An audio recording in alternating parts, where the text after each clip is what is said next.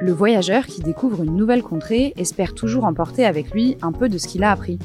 Et c'est souvent ce qui arrive aussi au langage. Au gré des grandes épopées humaines, les langues ont évolué, elles se sont nourries les unes des autres, avec des hybridations parfois surprenantes.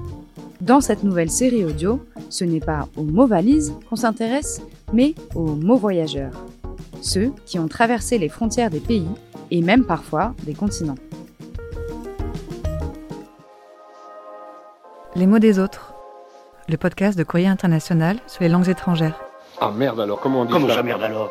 You are French Par les traductrices Caroline Lee et Leslie Talaga et la journaliste Mélanie Chenoir.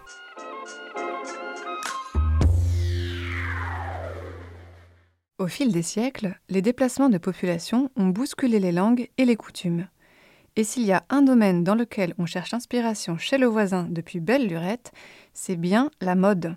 Le vêtement a toujours voyagé, bien avant les incessantes Fashion Week de Paris, New York, Milan ou Londres. Absolument. Et pour commencer en douceur et volupté, je vais vous raconter une histoire, celle du satin.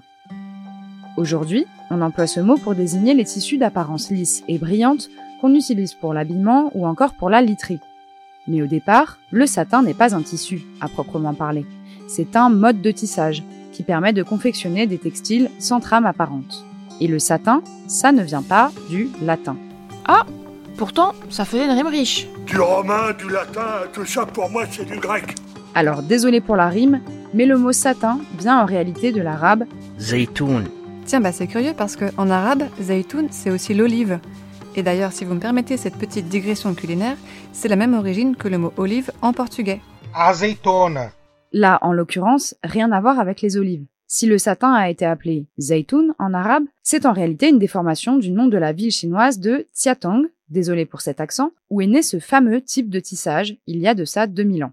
Aujourd'hui, difficile de remonter le fil, Oh, joli puisque la ville a changé de nom et s'appelle Chengzhou. Mais c'est bien de là que ça vient. Un mot français issu de l'arabe, lui-même issu d'une déformation phonétique du chinois, ça me rappelle une autre histoire, celle du mot chino. Ce pantalon en sergé de coton a lui aussi des origines tortueuses. Il a fait son apparition en Inde au milieu du 19e siècle, pendant la colonisation britannique. À l'époque, la tenue traditionnelle des soldats anglais est une veste en laine rouge et un pantalon blanc, mais elle finit par être jugée trop voyante et mal adaptée au climat local. À la place, un pantalon léger en toile kaki est proposé. Ah oui, ça semble effectivement moins étouffant que des lainages rouge et blanc façon Père Noël. Mais alors, pourquoi chino?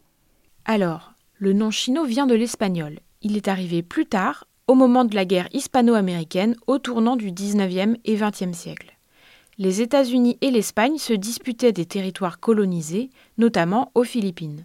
Là-bas, les soldats américains portaient ces pantalons souples fabriqués et vendus par des marchands chinois, d'où la naissance du néologisme chino, version raccourcie de l'expression espagnole pantalones chinos, soit pantalon chinois. Entre l'Inde, l'Empire britannique, puis l'Espagne, les États-Unis, les Philippines et la Chine, c'est vrai que ça fait un sacré melting pot pour le nom d'un simple pantalon. Un pantalon qui n'a rien d'extraordinaire, en plus, si je puis me permettre. Eh bien, merci pour ce commentaire stylistique. Moi, j'en profite pour vous parler à mon tour d'une autre pièce qui ne fait pas toujours l'unanimité, la cravate. J'ai balancé le costard, la cravate, la moustache. Euh, J'ai tiré un trait sur toute cette partie-là de ma vie. Si elle a ses défenseurs et ses détracteurs, la cravate a surtout une étymologie étonnante. Et là, ça remonte au XVIIe siècle, sous Louis XIII. On portait déjà des cravates à cette époque? Justement, c'est une habitude qui nous vient de la guerre de 30 ans. Un petit rappel historique s'impose. On est au XVIIe siècle, et pour résumer, les grandes puissances européennes s'affrontent sur fond de conflits entre catholiques et protestants. Louis XIII crée un régiment de hussards croates pour renforcer ses troupes. Et l'allure de ces hussards, qui nouent un foulard blanc autour de leur cou pour le protéger, fait fureur à la cour de France. La mode est lancée. Ok, mais pourquoi ce foulard devient cravate? Eh bien, tout simplement parce que pour les Français, ces foulards croates doivent s'appeler croates. Sauf qu'ils sont incapables de prononcer le nom de la Croatie en VO, c'est-à-dire Hrvatska. Je ne jette la pierre à personne, parce que c'est vrai que pour les francophones, c'est périlleux. Le foulard croate est donc laborieusement appelé krvat, puis cravate, pour simplifier la chose. Et quelques décennies plus tard, Louis XIV rebaptise ce régiment le Royal Cravate. Décidément, les guerres ont joué un rôle clé dans le nom de nos vêtements.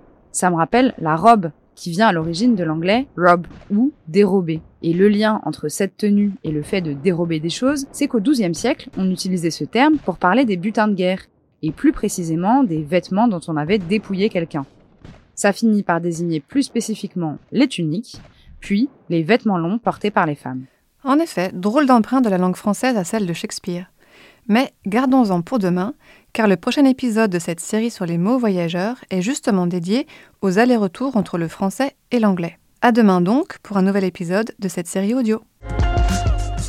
Si cet épisode vous a plu, n'hésitez pas à vous abonner, à mettre une note ou un commentaire. Si les langues vous intéressent, retrouvez une sélection d'articles sur le sujet dans notre hors-série La bataille des langues. Et nous, on vous dit merci. Dankeschön. Thank you.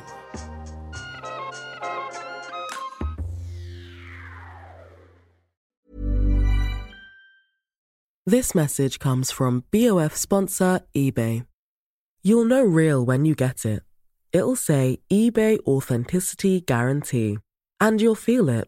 Maybe it's a head turning handbag, a watch that says it all, jewelry that makes you look like the gem, or sneakers and streetwear so fresh every step feels fly. eBay gets it. So look for the blue check mark next to that thing you love and be confident that every inch, stitch, sole, and logo is checked by experts.